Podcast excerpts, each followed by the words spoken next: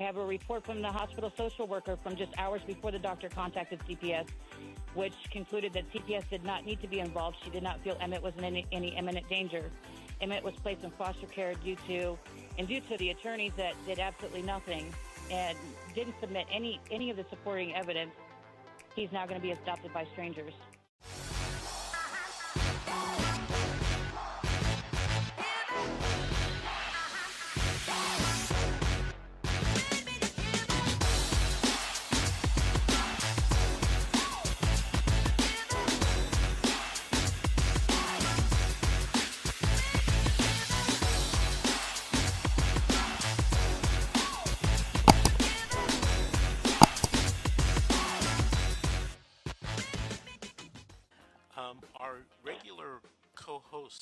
Becker uh, is back in the hospital, so please keep her in your prayers. Um, we hope that she's going to return next week. But in the meantime, we have our fill-in co-host, Erin Carranza. Erin, how are you? I'm well. How are you? Good. Um, Erin is a uh, mother, a CPS victim, and uh, she also has her own Facebook uh, group or site. Yes. Erin, tell us about that. Um, it's called the CPS Family Reunification Coaching and Motivation. So, since being a victim of CPS uh, through this whole process, I realized that nobody tells you how to do anything or how to have good visits or gives you any information. So, I wanted to, to change that to help other parents, to help other grandparents have a good visit. So I will be giving tricks and little secrets and um, that sort of thing uh, on my own show on Mondays and Wednesdays from 7 p.m. to 8 p.m. But just education, I think, helps and goes a long way with people, especially in this time.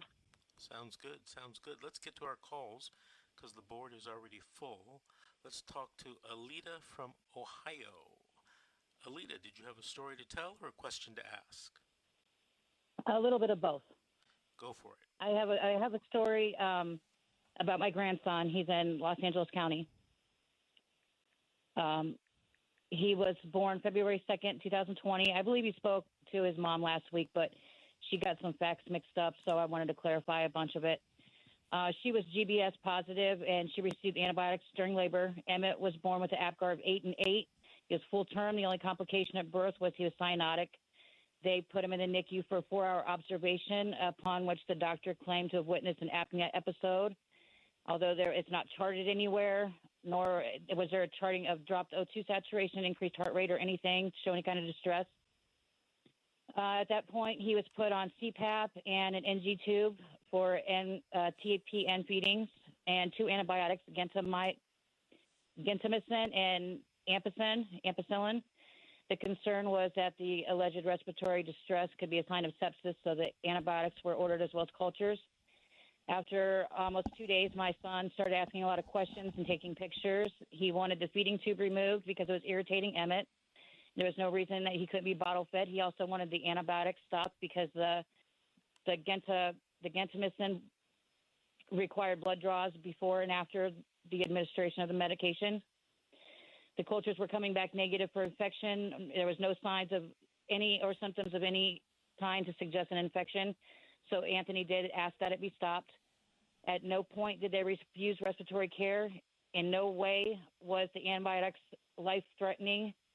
Um, however, it was reported to the judge that Emmett's parents were preventing and impeding life saving treatment, requiring an emergency hold, and not allowing him to go home to his nursery and his bed and his parents, but rather he's placed in foster care. The hospital claimed that my son was violent and threatening. There was an episode which they refused to let him in the NICU. During shift change, he banged on the door. He was escorted off the property. A couple of days later, a nurse was trying to open something, couldn't find her scissors. My son offered for her to use his pocket knife. The nurse told security that he was being annoying and told other staff and CPS that he threatened her with a knife. It was reported to the judge that he was threatening to several, several members of the staff. However, we have a report from the security guard that spoke to her and a nurse that witnessed the event that will corroborate my son's version of events and also states that my son was extremely apologetic, calm, cooperative, and not showing any sign of violence. However, the report was submitted to the court that he was threatening them with a knife. Uh, Emmett's meconium was positive for cannabis. It was reported to the judge that it was because of her use of marijuana during pregnancy that caused Emmett's medical problems, when in fact she tested negative. She quit smoking weed when she found out she was pregnant. Even though she quit when she was around 18 weeks, it stays in meconium. Um, it was. I have a report from the hospital social worker from just hours before the doctor contacted CPS, which concluded that CPS did not need to be involved. She did not feel Emmett was in any, any imminent danger. Emmett was placed in foster care due to and due to the attorneys that did absolutely nothing and didn't submit any any of the supporting evidence. He's now going to be adopted by strangers. So, I don't know what I need help. well, wait a minute. he has he has a permanent placement hearing coming up in June, in June. Myself and my sister have asked to be considered for placement. They're not even considering us. Okay, so the child was detained at the hospital then months ago, then, right? And the case started months ago. Uh, in in February of 2020, Okay, he's never been home. all right. And he, the parents haven't been able to get the child back? No, Do you know why? they want well, according to my son's lawyer, because they wanted him to admit fault. They wanted him to admit. Fault for what? I don't know. I I really don't know why. I know that they haven't been allowed to go to court because of the COVID, and I don't know why there was no trial. I don't know why none of that happened. I really don't. You said the, their case is somewhere in California, correct? My son, yes, my son lives in California. Okay. I'm the grandmother. You just happen to be in Ohio. Yeah, I live in Ohio, correct? Okay. So, do you know when the next court date is and what type of hearing it is? It's the permanent placement hearing in June. Okay, so that term um, is kind of a misnomer. Is it the is it the hearing to terminate the family reunification services, or is They have already done that. okay? So they've already done that. Did did your son appeal or the mother appeal at any time at any of these hearings? No, that's what I'm saying. The lawyers didn't do anything for them. They did nothing. Okay, My son and my and my daughter-in-law, like they don't, they don't, they're not, they don't know the law. They don't understand how that works. You know what I mean? So this is what I would suggest based upon what you've told me, uh, and the case being in California. The mother and or the father should talk to their attorneys about filing a 388 petition so that um, perhaps this train wreck can be stopped or diverted. You and all the rest Right. of the relatives who want to uh, have this child um, should be filing 388s for placement. And if you live out of Right. state, you need to be asking for an ICPC, which is the Interstate Compact for the Placement of Children. And you need to get Right. approved by the social worker in your home state. But and you need to do it on an expedited basis, and you need to get these things filed quickly because a June hearing is right around the corner. And once the parents' rights are terminated, all right, you're no longer the mm-hmm. grandmother. Okay. Right. So, you know, this is one of those cases where I tell people all the time, and, you know, very few people listen to me. You know, you're the grandmother out in Ohio, and you, you know, maybe you thought at the beginning social workers would do the right thing and place the child with you or another relative. That doesn't happen. And then you, you, you know, you go see a lawyer, and a lot of time has gone by.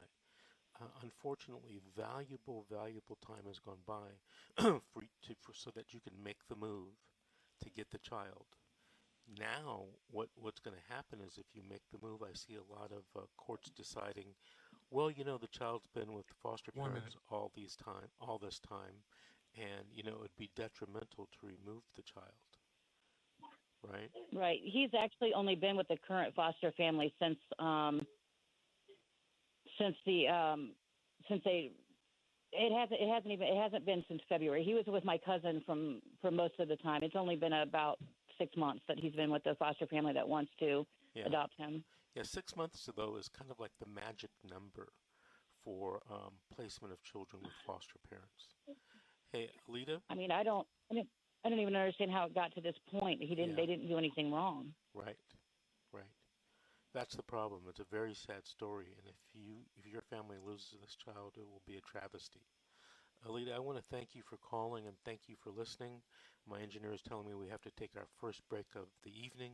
This is The Secret, How to Fight Child Services, and when, and we'll be back with more calls after these messages.